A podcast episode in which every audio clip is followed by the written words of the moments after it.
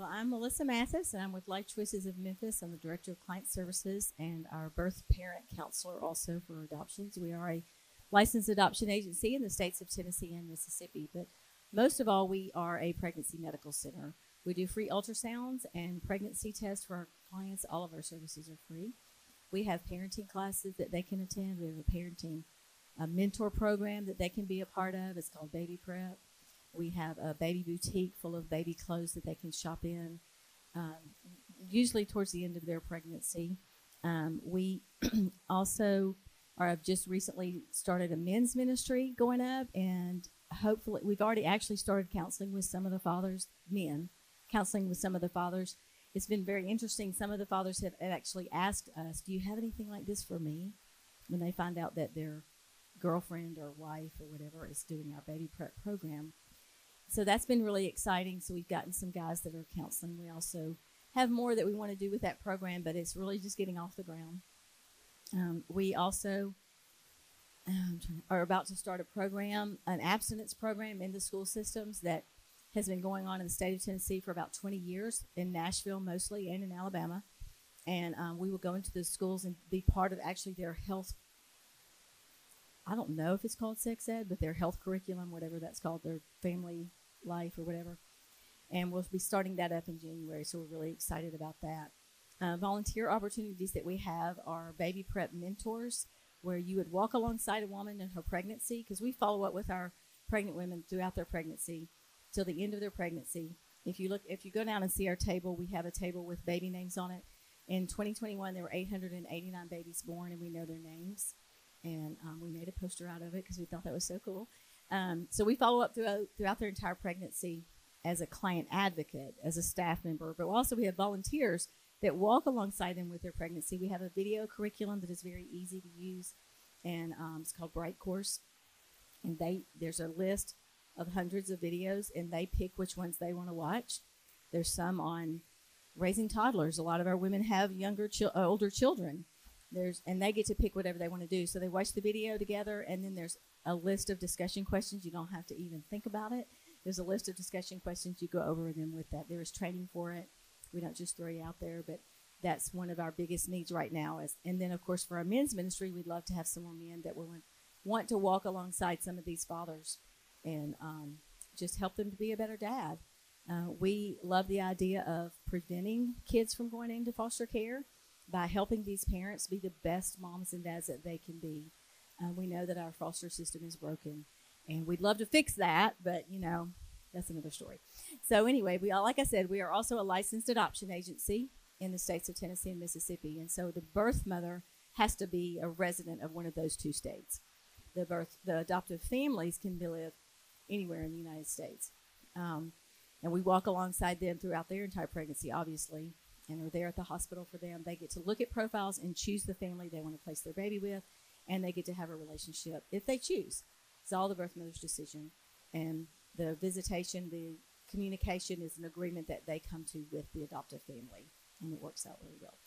So I think I've covered a lot, so I will let Angela, who's one of our baby prep mentors, come up and just talk about her experience at Life Choices. If you saw me on my phone, that was embarrassing. I was trying to find a picture of the girl I just worked with. I was going to show y'all her little baby. So I'm a volunteer with the Baby Prep Coach program. And so if you maybe have never done any of this, it sounds a little bit scary. The minimum you would work with someone is every other week. So for my girl was like 45 minutes tops. And I said, that's fine. So I would just meet her at Life Choices every other week, and we would work through her curriculum that she helped design, the things that she wanted to learn and be equipped for in parenting. And so obviously they're coming to a Christian place, and so they know that you're ready and willing to share about Jesus. So that was the really cool thing. It's like she knew why she was there. She knew why I was there. I was there because I love her and I love Jesus. And so when we would give her the free things, before we would go to the baby boutique, I said, all right, now, before we go in there, I want to tell you that, the people that have given all of this stuff, they love Jesus, and they love you, even though they don't know you, and they love your baby, and they want to bless you. And so we're going to go in there, and you're going to get all this free, and we're going to have such a fun time. And we did. We had a great time, but I told her the gospel again, even though I'd already told her. But, I left it in her hands. I mean, she has to decide, and she wasn't ready to make that decision at that point. But I'm still in contact with her. I still pray for her. You get the chance to be with someone through this really special or scary time for them, and get to walk through that. And you're blessed as much, I think, as they are. It's a neat thing, because it's a girl that I would never have met or known and walked alongside had I not done it through Life Choices. And you can do it for a very low obligation. No, I'm just kidding. Of every other week. And so most of us could do every other week, and you work it around your schedule. And so that's what's so great. If you can meet in the evenings, they'll work out that time, or if you are just lunchtime or whatever it is. So it works around your schedule. So I hope you'll come and check it out. And even if you wanted to just come and do a baby prep training, you can come and see what that's like and decide if this is the right place for you to be involved. But one thing I asked somebody on the way up, I said, are all of y'all friends? Y'all all work together? Like, all these ministries, they're all friends. We all send people here, there, and everywhere. So there's no bad place to jump in and just be a part.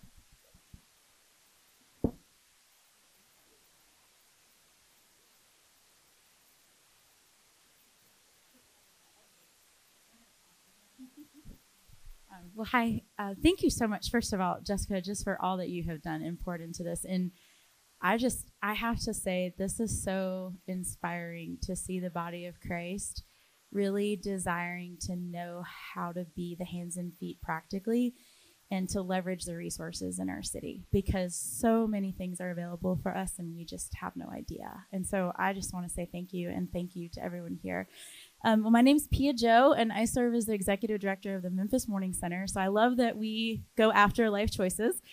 Not always, but oftentimes that's the order that we fall in the journey of a mom. So we provide comprehensive prenatal through postpartum medical care. So our team is comprised of, we have an MD, we have 2 nurse practitioners, we have 2 RNs, we have a sonographer, and then, of course, we have an administration team to back all that up. It's a beautiful thing. I had no idea it even existed until a little over a year ago. And the Lord brought it to my attention and then asked me to dive in head first. And so I'm a timeline person. So if you can imagine, a mom gets pregnant and she, let's say in this case, goes to Life Choices. She receives counseling, love, care. She chooses life. At this point, she comes to us. We would be the what's next, rather than going to who knows where to receive her prenatal care.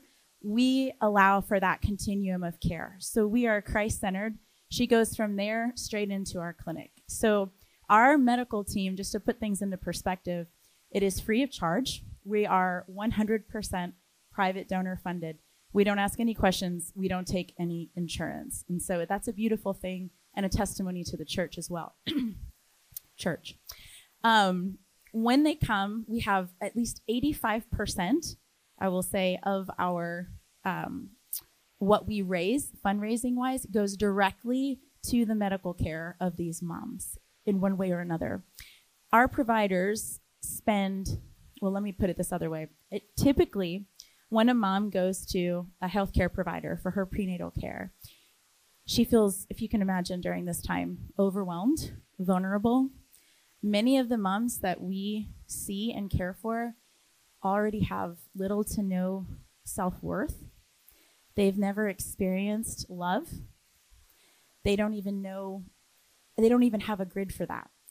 So when they typically will go into a prenatal care provider that takes insurance, or is even on a sliding scale. We have some amazing ministries and healthcare providers here in Memphis, but it looks very different than the Morning Center. And this was what really grabbed my attention as a mom.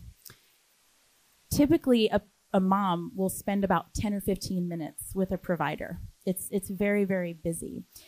Without naming names, there's a couple of different clinics that I've heard feedback as I've been learning myself about what does it look like for a journey of a mom that doesn't come to the Morning Center. And oftentimes a provider in a comparable prenatal care clinic or healthcare provider's clinic they're seeing anywhere from 20 to 24 patients in a day. At the morning center, our providers are seeing 10 patients per provider per day max. So we're spending 30 minutes plus with each of these women. And so it makes a huge difference when you're afraid and you're coming in and you have so many questions and all these tests are being ran and you don't know what to do, to be in the hands of healthcare providers that love Jesus, love you, and are able to communicate that to you and even impart value and worth. And so our goal is that we would just emanate Jesus, and our team is the same. And Mary Elena is here, and I do want her to come up and share her experience, but I just want to say real quick, there's a couple of things and a couple of ways that you guys can get involved. Because we are a medical clinic, it's a little bit less accessible to actually get to spend time with the moms, although we are working through different ways for people to be able to do that. But these moms need love. And so we have micro roles. If you reach out and you fill out a form at memphismorningcenter.org and you say, I can only give you 2 hours a month, I have something for you. If it's one day a month, I have something for you.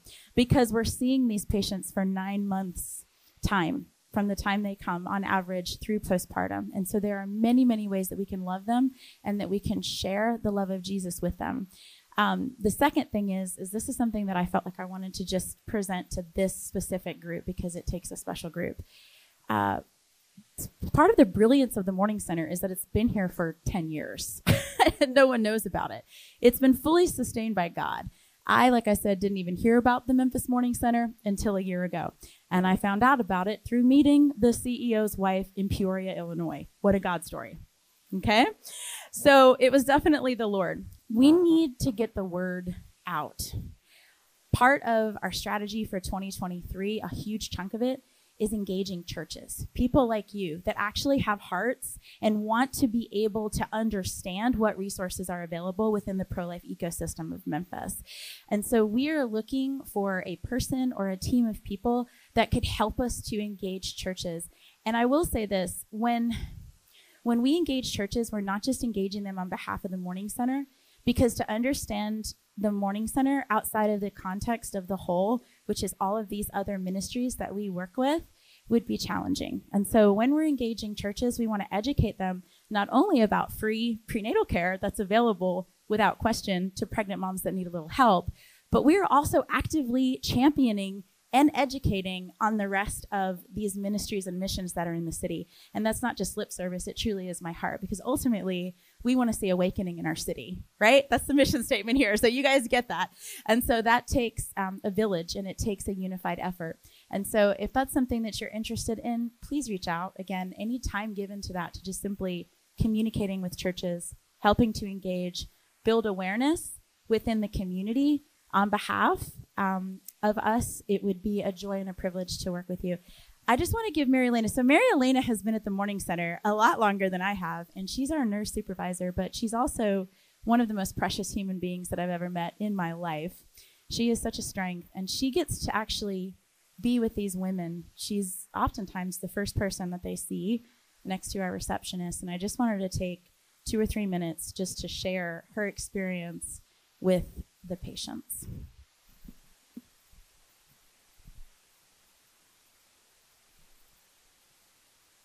Who struck me like being put on the spot last minute? I found out I had to do this like 15 minutes ago. Yeah, so I am not a volunteer. I've been at the Morning Center for 6 years now, but I actually started out as a volunteer. At Life Choices. Served there for a year, and then just due to life and work and everything else, had to step back from that, and for years wanted to get back into ministry. An opportunity came available, volunteered at the Morning Center twice, and had prayed for 5 years while I was working at the hospital to get back into ministry and use my job for ministry. And one day the practice manager at the time called me and said, hey, we're hiring. We're looking for people, nurses, nurse practitioners. Do you know anybody that's interested? And I said, well, actually, I am.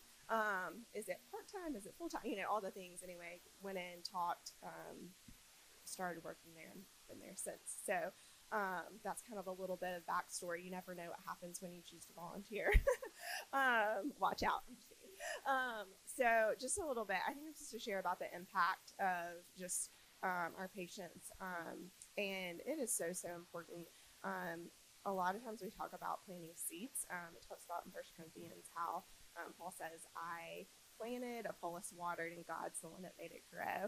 And that just is a constant reminder of what we are doing, because we are not a ministry that they walk through the door and we're immediately saying, here's the Bible, here's the gospel.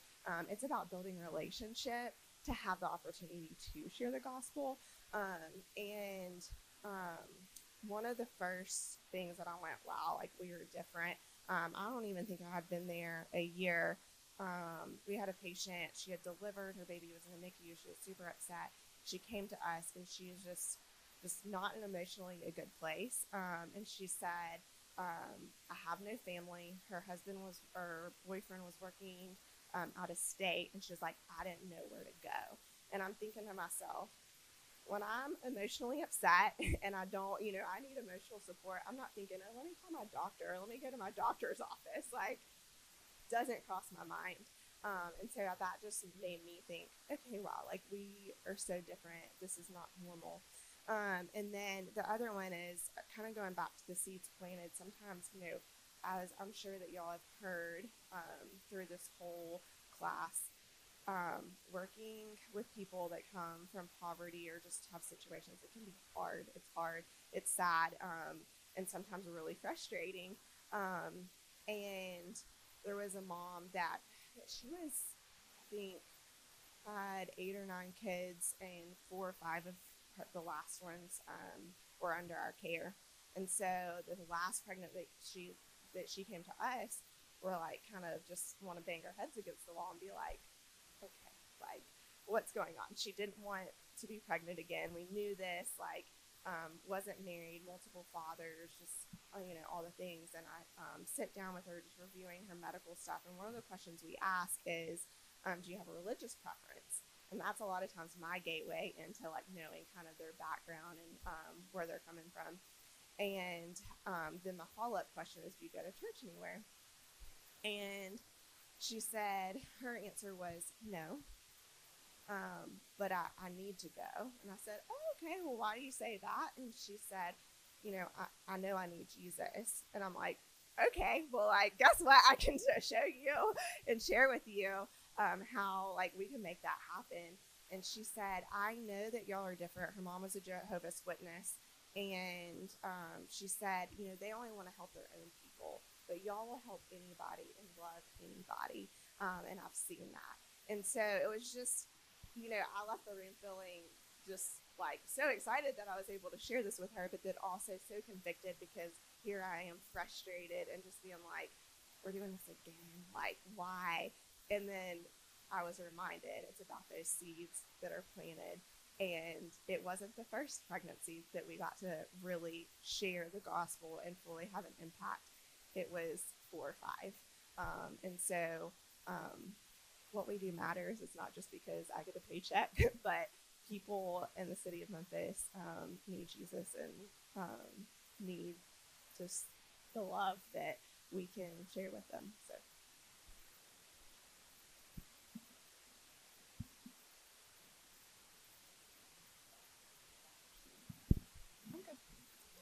I'm tall enough that if I was not standing up there. So I'm Heather McCaskill, and I'm privileged to serve with One by One Ministries.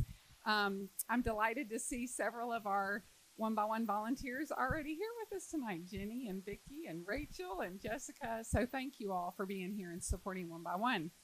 I love to share how I came to One by One, because I believe that One by One presents women with a great opportunity to get outside the walls of their church and into their community. And so 12 years ago, my youngest child was entering kindergarten, and I had been privileged to be a stay-at-home mom for 11 years. And I began to pray and ask the Lord, now what? What do you have for me now?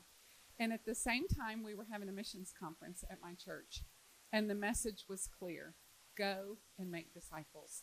And I was asking the Lord, well, what does that look like for me? My husband's not a missionary. We're here in Memphis. What am I going to do to go and make disciples? And he introduced me to One by One Ministries. And I believe that One by One has equipped women like me who love the Lord. They love their families. They love their church, but they feel like their world has shrunk to a little bubble. And at that time, I felt like I was only spending time with people in church and people that were friends at my children's school. And when I began working with One by One Ministries, a whole new world opened up for me. And it has been a privilege to work in a ministry that is very intentional, first of all, to work with other ministries. We've all said it tonight. We're all friends. We all are trying to help the same mom at different stages along the way. But it's very intentional to build relationship, build trust, meet a mom exactly where she is in her time of need, and then slowly and sensitively share God's word and give her an opportunity to begin a relationship with Jesus Christ. So the way One by One does that is through partnering with local churches. We have 13 churches in the city of Memphis. Bellevue was our very first sponsoring church. And through those sponsoring churches, we recruit women who love the Lord to serve as volunteers. When we have volunteers come, we give them all of the training and materials necessary to walk alongside a mom, beginning prenatally and continuing at least until the child's first birthday. We also have a second-year program available to a mom who wishes to continue, and we have a discipleship program available to moms who are Christ followers but either wish to grow in that relationship with the Lord, or maybe they came to know the Lord. Like Rachel's going to get to probably share. I don't know if you're going to share about that mom or not, but their One by One mentor got to introduce them to the Lord, and now they're going to walk with them and really grow in that relationship. So we serve any mom of any age, of any socioeconomic background. Most of the moms that come to us are referred to us by places like Life Choices or Morning Center or Bethany Christian Services. In fact, my very first One by One mom was referred to me my first month of work at One by One, and she came from Bethany, and her child is now in the second grade. So that's really sweet for me to see that progression after this much time. But we are very educational in nature with One by One. So we're doing a lot of parent equipping. So when a mentor meets with her mom, which we meet at least once a month in person, we have weekly contact by phone or text. We meet the mom where she is. We will go to her home, or we will meet in a neutral meeting location that's convenient for her that she can get to. And when we meet, we are spending a lot of time loving on her, answering questions, unconditional love, and then we're equipping her. We're sharing parenting tips. We're sharing developmental milestones. We're teaching her activities she can do with her child to promote development. All of these things so that she is equipped to be her child's first and best teacher. And then we're sharing God's word. We're asking, how can we pray for you? How can we support you? What else is going on in your life? We have lots of resources at One by One. So we're sharing diapers. We're trying to connect moms with the other things that they could benefit from. And Rachel Maxwell has been a One by One mentor for a long time, almost as long as I think I've been with One by One. So Rachel, you come and share now your testimony about being a volunteer with us.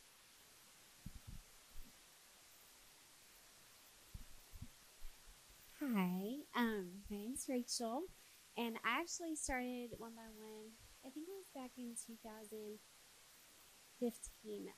My first daughter, I'm pregnant with number 4, but my first daughter was like 15 months or so, and we were actually, my husband and I, we were serving at another church in the area. But our missions pastor came to us and told us about One by One.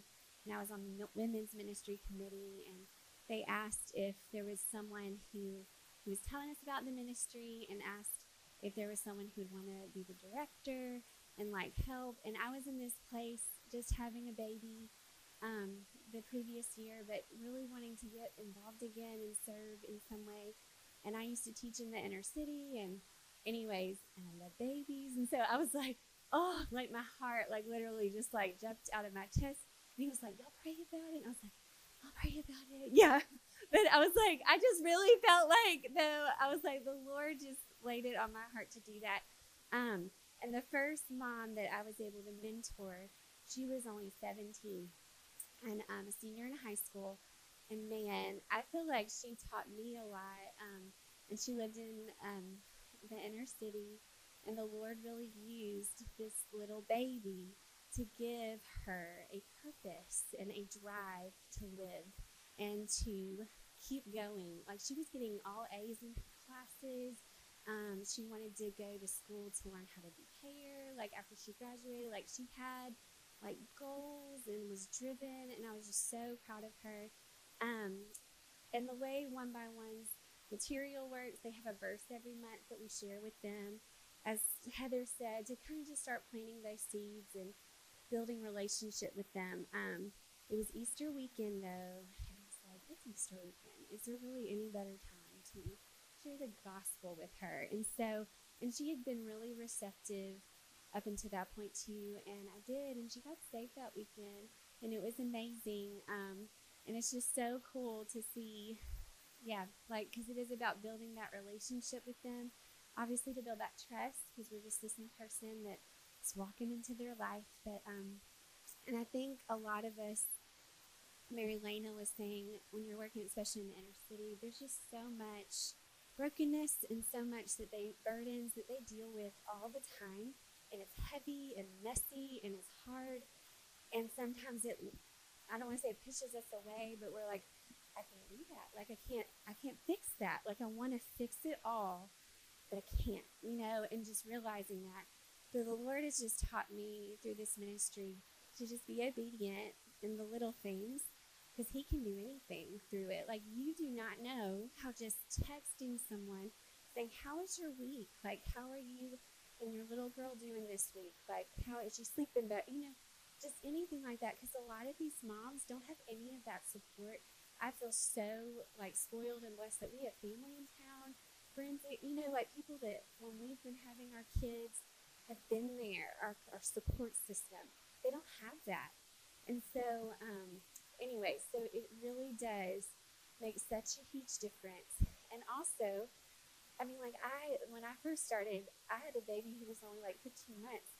And so in my head, I was like, well, because, I mean, I didn't feel like a very experienced mom. I was like, it's real fresh. Like, I mean, like, I just went through it. Like, so I, like, at least have that. Like, but I had some ladies in my new married, like, young married class. They didn't even have kids. Like, but they had a heart to love on moms. And they did it. And they did it so well. And, again, my teacher heart really loved One by One's curriculum, because it is very organized. It's very laid out. And so if you've never even been a mom, it lays it all out for you, like what you are going to say to this mom about the developmental stages each month and everything. So really, you just have to have a heart to love on this mom and be there for her and her baby. But one more thing I wanted to share real quick. The mom I'm with right now, she has 6 kids, and she's my age. And she just recently got out of an abusive relationship.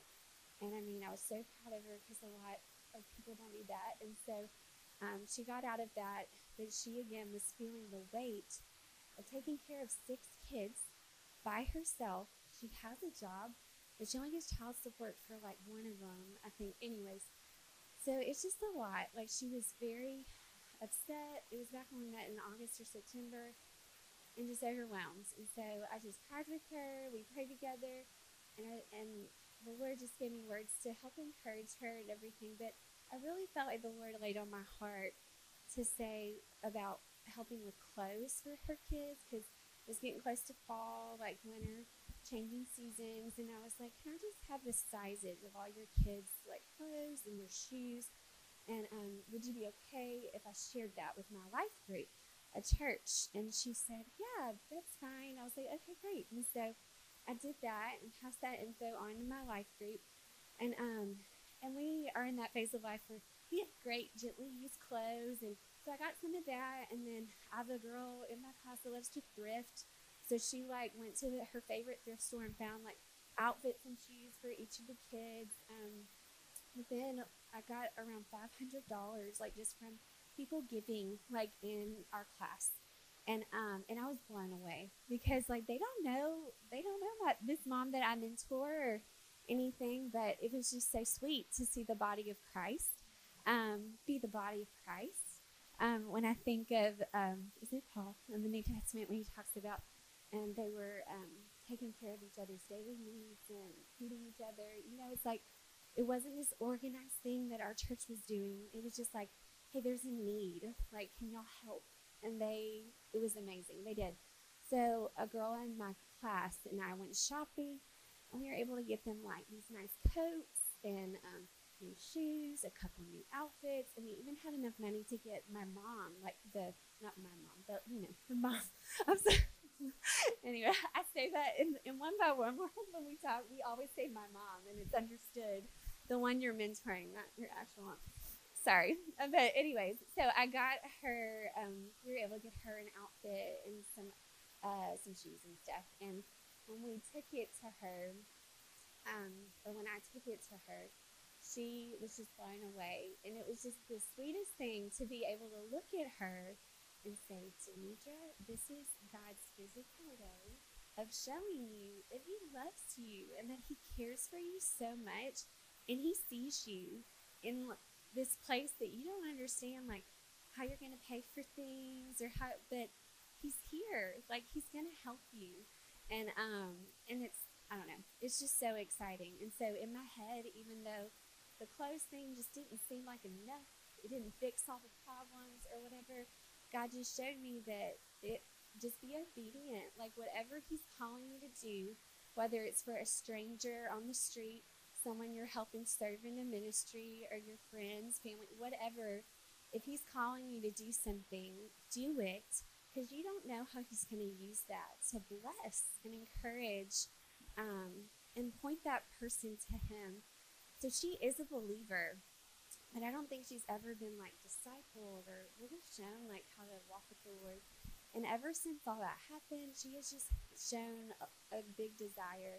She's like, I really want to follow God. I really want to be who I need to be for my kids, like, for them to know God. And so we started that discipleship program that Heather, because we're on year 2. Her little girl's, like, 15 months. But anyways, so we just started that, and she's doing her work, like, and it's just very exciting to see the growth. And so there's a lot of great ministries out there. And but the thing with One by One, it's just like, I can get on board with this. Like, this is a worthwhile ministry. Like, it is meeting people where they need to be met, and it's being Jesus. And, like, if we can reach that mom for Christ, how it will forever change the trajectory and of their family. Like, her kids came in Christ and that generational thing. So, I'll stop. But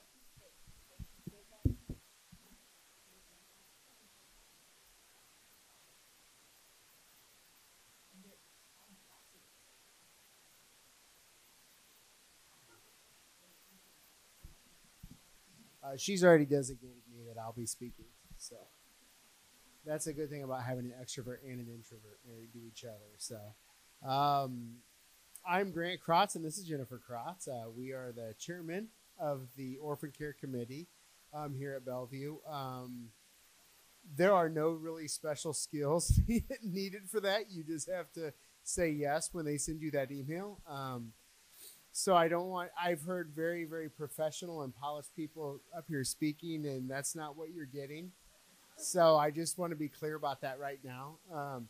So we're here to talk about the RAP ministry of what we sort of brought into Bellevue, July 2021.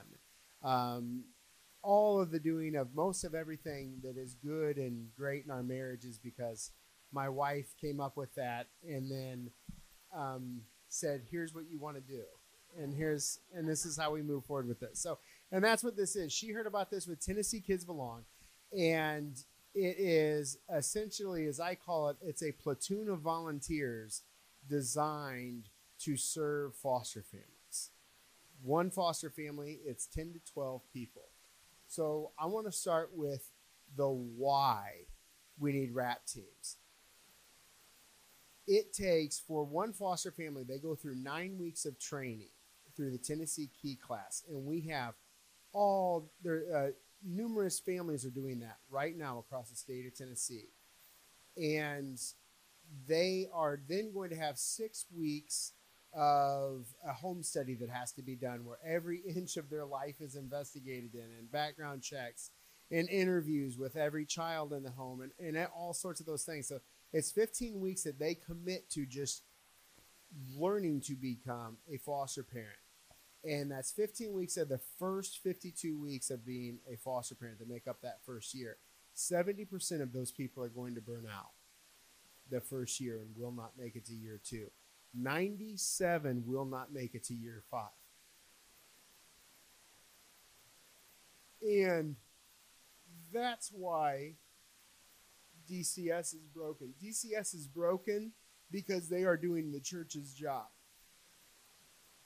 And it's not their job to do that. Those people should get to go be attorneys or, you know, singers or whatever they wanted to do instead of doing the church's job. And so what we have to do is the church has to step up and be that and fill that role. We have to do that or it's going to continue. We'll see the numbers where 1,200 children right now in Shelby County are in DCS custody with 650 foster parents. And tonight, probably at least 10 children will be sleeping at the DCS offices because there aren't enough homes for these children.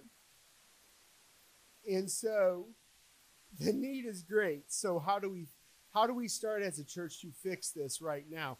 Well, we get foster families. And so now I'm going to turn this over to her because this happens when we do this. So, yeah. Okay, so our RAP team. RAP is an acronym for Words of Encouragement, Respite Care, Acts of Service, and Prayer. So Grant mentioned that the teams are 8 to 12 volunteers or couples. So it's quite a few people wrapping around one foster family. And when someone volunteers to be on a team, they pick one of those four areas to focus on. So words of encouragement, letters, texts, cards, respite care. I think we all maybe know what respite care is, kind of babysitting, giving them rest. Acts of service can be just about anything.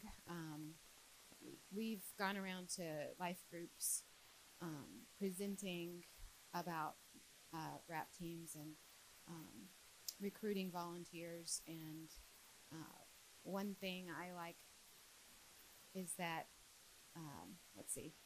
so sometimes people don't want to be on a team, but they want to help anyway. So we have one lady that pays for a foster family's house to be cleaned every week.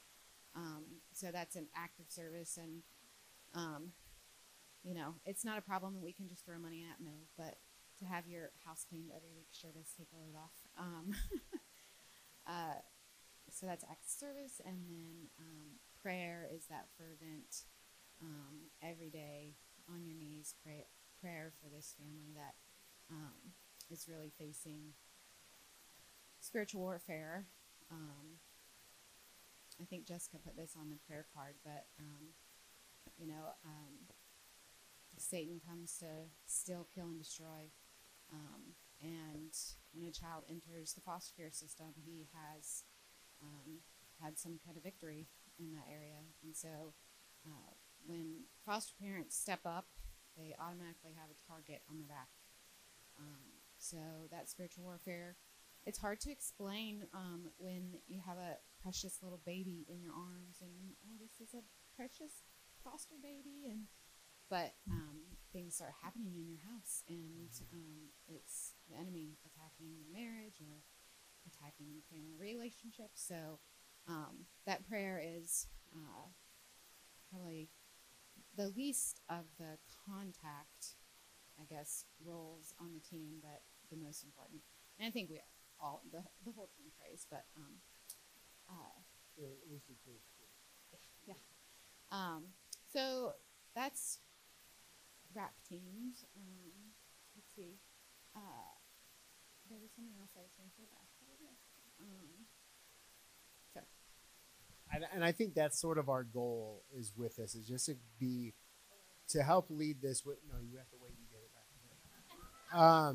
Is to, one, we want to change the perception of what foster care looks like.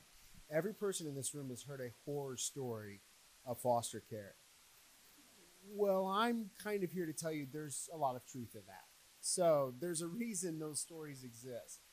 However, if we can change what this looks like and actually lift these arms up of these foster parents, foster care is going to look different in our church and in our community.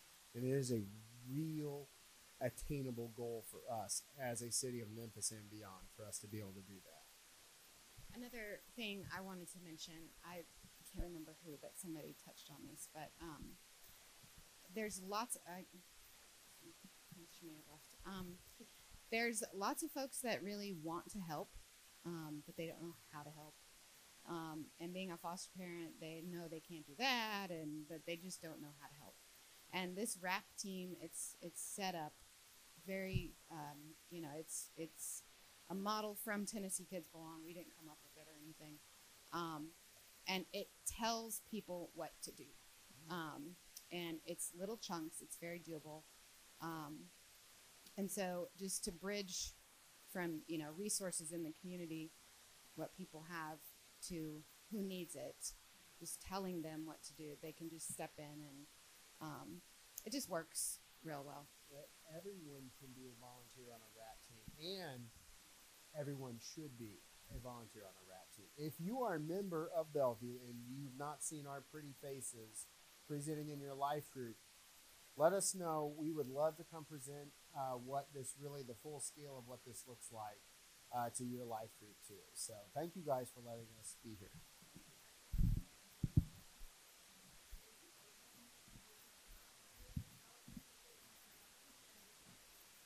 No, it's not. So the way it works is we're trying to get the membership of Bellevue volunteering and serving the members of Bellevue. There are several other churches within Memphis and Shelby County that are trying to get this started with their churches. So there should be somebody, if you go to a different church, there's probably somebody in your church that one is trying to start an orphan care ministry or has sort of started that, and they've heard about that, and they're looking desperately for other people to join them in this crazy mission like we have been. And, yeah, so...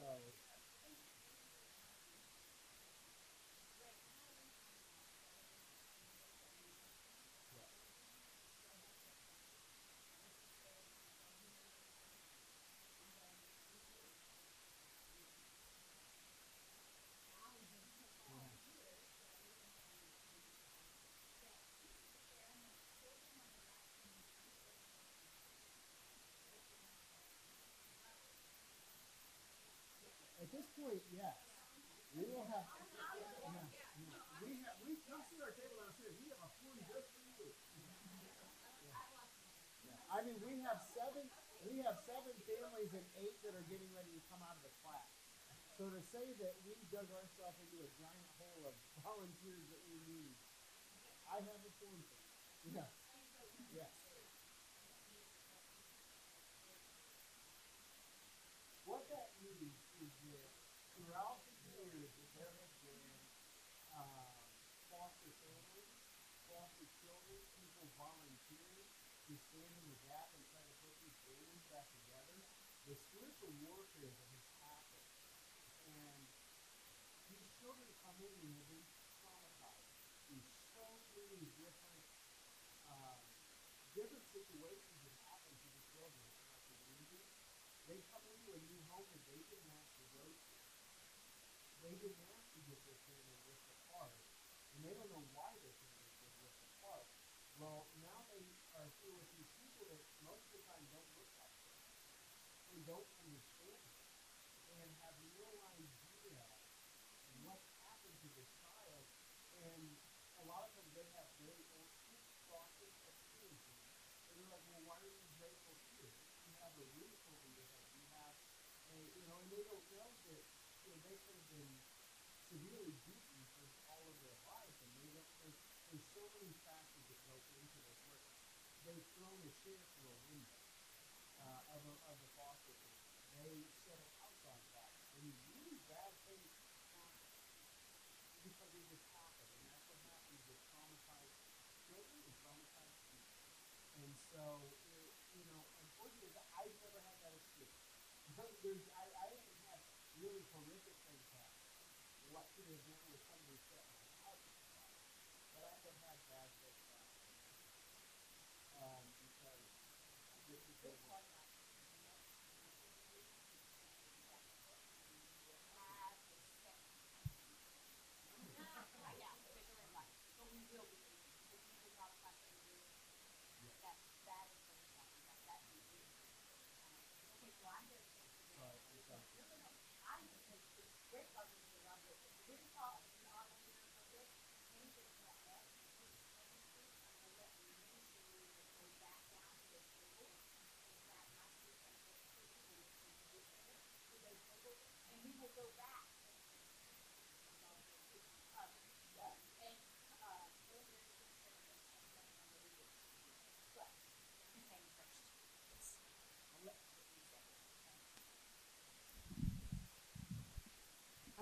Good afternoon, everyone. I'm Tammy Franklin from Safe Families for Children, Bethany Christian Services. I'm definitely going to use my notes because I want to make sure I get everything said. So we are a national movement. We have approximately 70 cities in the United States. We have organizations throughout the state of Tennessee that fill Knoxville, Memphis, Nashville, and Chattanooga. So what is our ministry? Our ministry really is just to try to keep those kids that we talked about in foster care out of foster care, okay? So your call to action is to become a volunteer. How can you become a volunteer? Very different ways. A host family, that means when this parent goes into crisis, we really want to meet them right where they are.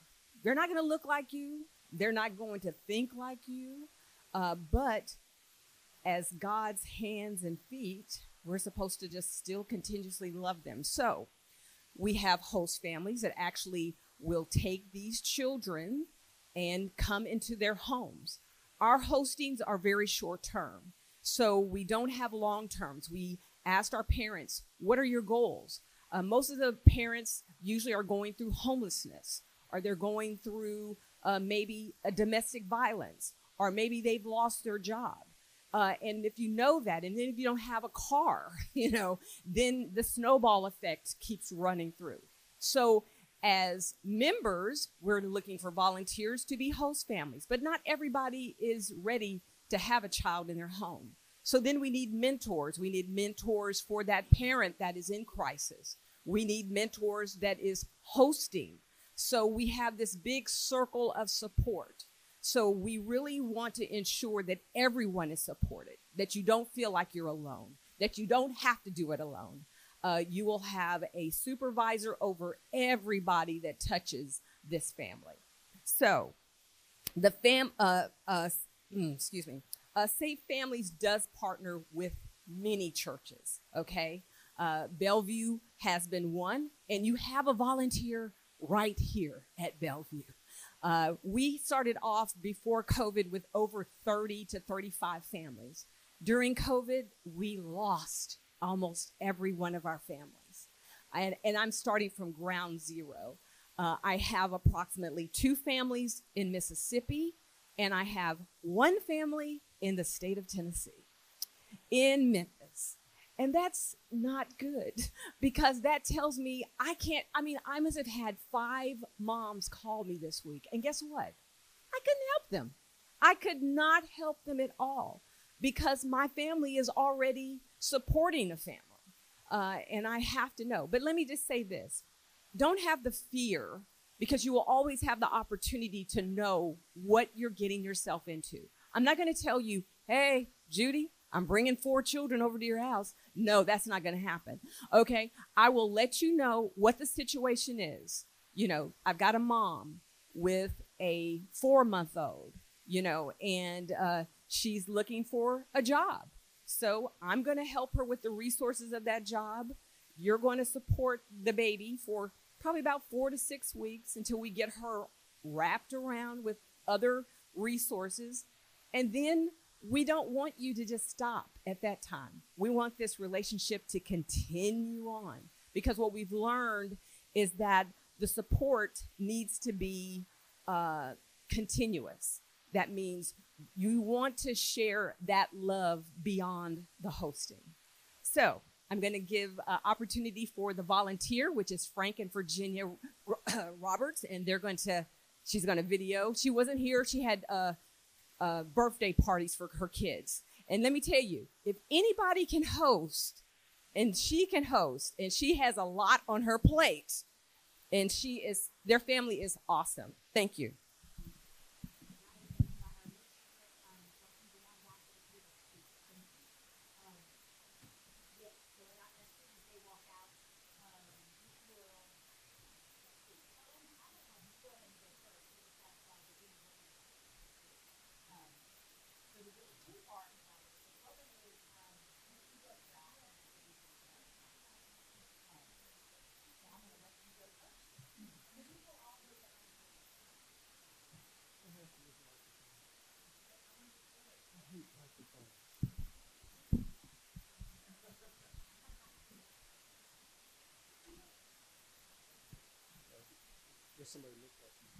My name is Cullen Beard. My wife, Pat, and I have 6 bio daughters, and we adopted our son when he was 2. He came home to be with us then. And part of what I was asked to do is tell them my testimony about how we got to where we are, and the other part is what we're doing now with what's going on. Growing up, serving was kind of part of the DNA of my family. My mom would find people and meddle with their lives for a while and try to help. I was the kid in the neighborhood who mowed widows' yards, and that continued into high school. I refereed Saturday elementary basketball. That's a sentence. That's hard. So did that. Found out that serving or giving was kind of important key to success. Also in high school, my coach, basketball coach, was a disciple of John Wooden. You know him, he knows a little bit about success. He was coach at UCLA, and they won 10 national championships in basketball in 12 years. There were 7 in a row. So late 60s, early 70s, nobody else got to shoot the ball, I guess. Pretty neat. But John had a definition of success that I kind of took as my own. And he said, success, peace of mind, which is a result of the self-satisfaction in knowing you did your best to become the best you're capable of becoming. Let that sit for a minute, and we'll come back to it. Our family grew as we began. We married early year without a baby. We found out we were pregnant 13 months after. And the babies came pretty regularly after that. Our oldest now will be 40, which I think is amazing. I'm 17 and ahead. And we have down to Jeremiah, and his son is 17. So we have this neat experience, this neat window of opportunity. But we were always interested in families.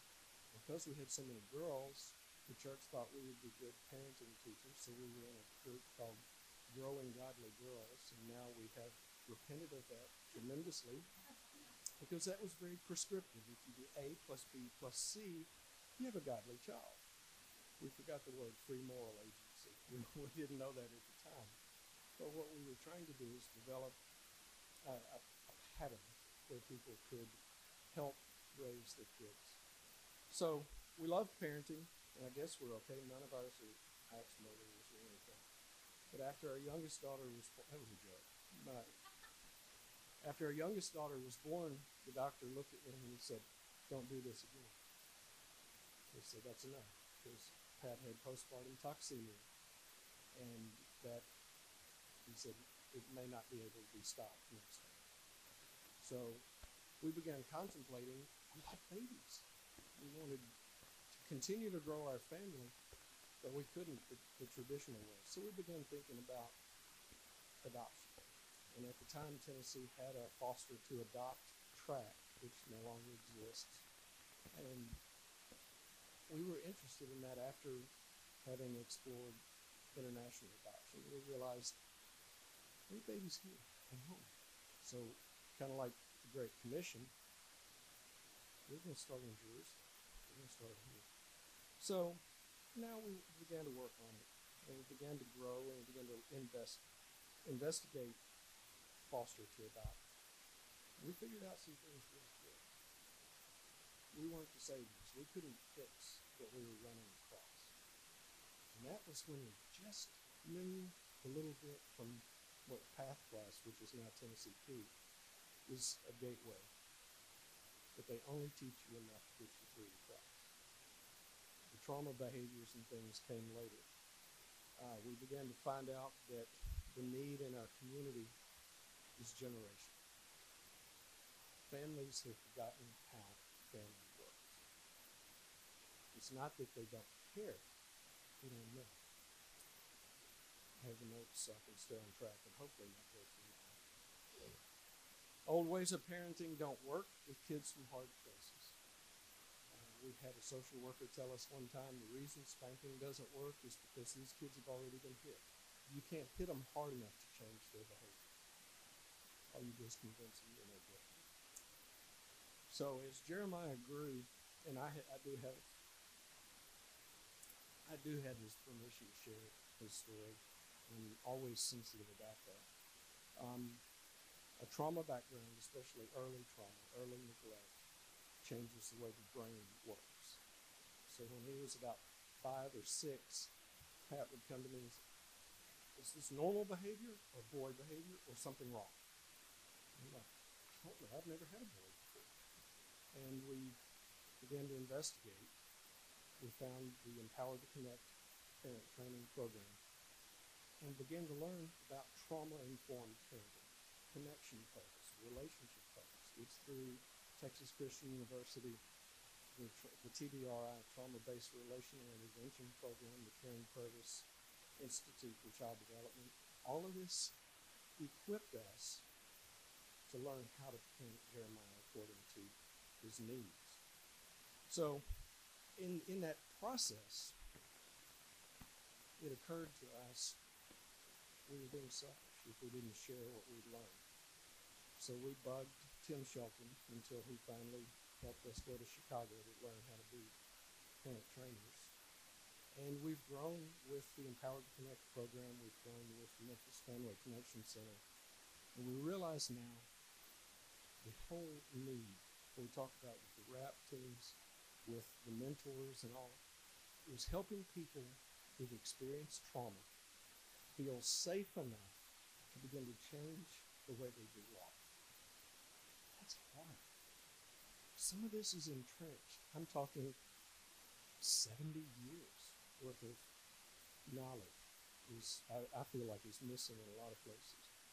So what we've been doing is trying to find ways to interact with foster and adoptive families. The Cultivate Connection course is the new Empowered to Connect. We're currently halfway through teaching the CCC class here. Great material. It is so relational. And it's designed to help you learn how to connect first and then correct. So you build that felt safety. You get new strategies, because those behaviors that Grant was talking about, they're just a form of communication. They're a strategy that kept them alive at one point. I said this to Jeremiah this afternoon. The strategy you used when you were an infant of going to sleep to save your energy is not going to keep you successful as a 17-year-old. So when you shut down and don't go to school, guess what? You've got school tomorrow anyway. Let's find a different way to do that. And that's what the Cultivate Connection course helps us to do. We have found other avenues. We're a Tennessee Baptist Children's Home respite home. So we have somebody else's kids over for a weekend. There's It's kind of a fun deal, and we get to support them in that process. We get to love all, it's like borrowed grandchildren. We're RAP team members. We work with the Tennessee Key class for the workers from the Tennessee Baptist Children's Home. I like to harass them and try to color commentate when they're lacking in some of the stuff. It's kind of fun. If you've been through the Tennessee Key, you'll just kind of dry at some point in time. And so, and the last thing is, you know, Grant said only 30% of foster homes make it to the second year.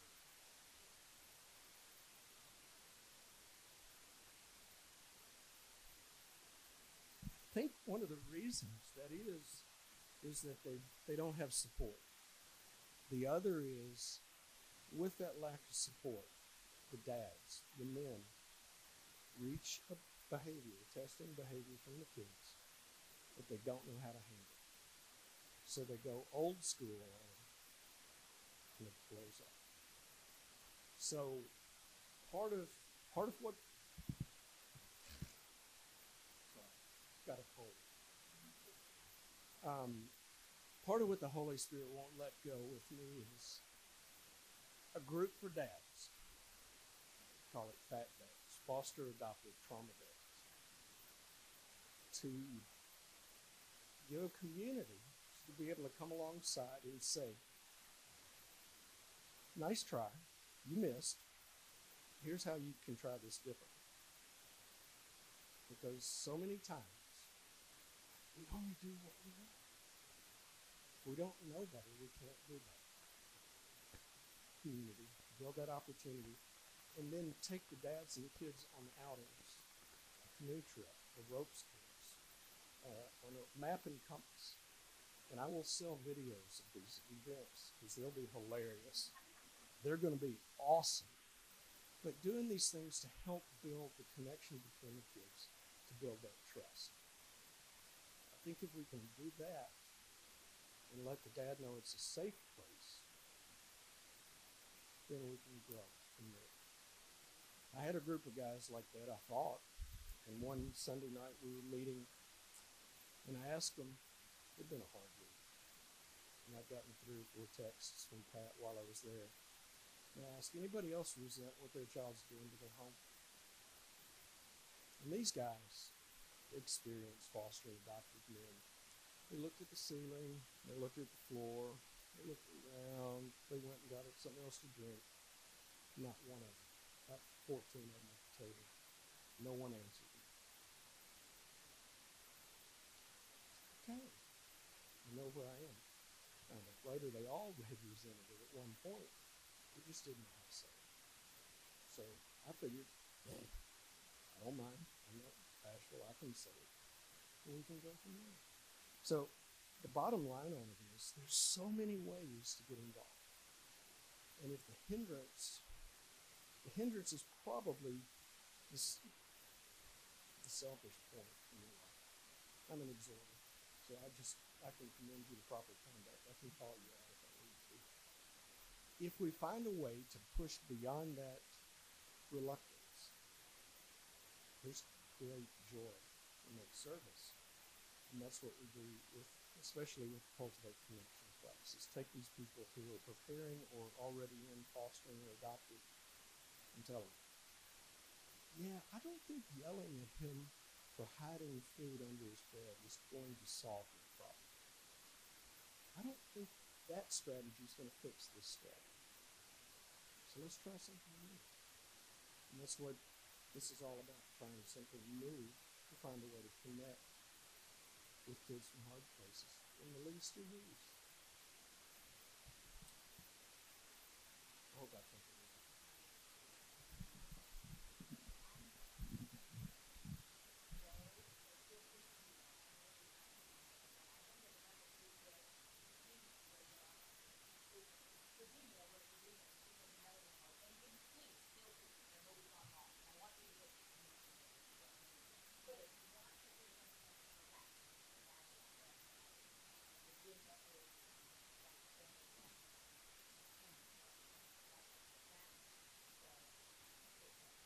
Hey, I'm Virginia Roberts and just wanted to share a quick testimony about our family's experience with Safe Families. My husband Frank and I, we've been married for 16 years and we now have 7 children from ages 4 to 18. 4 of them are biological and then 3 we have adopted through foster care. So we became foster parents about 6 years ago and 2 of our placements ended up in adoption, our 4-year-old Josiah, and then we adopted 2 teen girls, Mia and Trinity, last October. So now that we have over 6 children in our home, we can no longer be a DCS foster family. And so we just know that there's continued need and there's hurting families in our community and wanted to continue to serve in this way. And we found Safe Families through Bethany Christian Services and felt that it was just a beautiful model to do short-term emergency respite for families in crisis. And one thing that I love about this model is that they really come alongside the parent who's in crisis and support them and equip them and prepare them to be able to, whatever they need in their situation, all the situations are kind of different, but to get back on their feet and to be able to parent well. And during that time, their children can go to a host home like ours, and to be loved on and cared for. It gives the parents a peace of mind to know that their children are being cared for while they're able to work on the things that they need to work through. So it also helps prevent children from entering a broken foster care system. So we just love that about Safe Families. We recently became certified and the next day got a call about a sweet 2-day-old baby girl needing a home. They weren't sure how long, maybe a couple weeks, while the mom worked through some hard things. And we said yes right away. We were so excited. And it was so fun just to have the baby girl in our home. And one thing that I just absolutely love about our family serving in this way is it gives all of our children a way to serve out in our own home. It is very difficult for me to get all of our kids out to Bellevue Loves Memphis or to just outreaches, things like that, to serve out. But when you have children, they come into your home, they get to share their toys, they get to share their food. They were giving her bottles and changing her diapers and playing with her and holding her. And I think it's such a blessing to our entire family. And that's just one thing that Frank and I love about just continuing to serve in this way and being available for those in need. During that time, we got to meet the mom and develop a relationship with her. And now baby girl, after 3 weeks of being in our home, got to be reunited with her mom and her dad and her 3 siblings. Such a blessing. Continue to have contact with them. And the families in our home group are going to kind of wrap around them this Christmas and kind of do gifts for them from Santa and just get to continue to be a resource and support for their family and just let them know that they're loved and they're cared for. And I love everything about Safe Families. If you think it would be, being a foster family is a huge commitment, and it is, I feel like this is a really great step. You can be a host home where you have children come into your home, or you could be a support for the host home. So we have 2 families that kind of help wrap around us. We have a family that if we had a placement, but we needed to go out of town or go on a date night, then they would be able to watch the children for us. And then there's also another support family that kind of wraps around the parent. So if either of those roles, those are also very important roles in this. So I would encourage you to check it out, get more information. Let me know if you have any questions. I'm happy to talk more with you. And I just wanted to encourage you. There are so many hurting families in our community, and we have the light and the hope of the gospel. And a lot of these children, a lot of these families just need to be reminded of that hope. And we can share that. So there are lots of unknowns, and there can be, it can be kind of scary to step into that, not knowing what you're saying yes to. But I promise you, as someone who's put their yes on the table for 6 years now with this. God has met us every step of the way. We've never been in need. He's always been there, and the benefits and just the blessings that flow from serving in this way have been abundant. So let me know if you have any questions, and thanks for letting me share.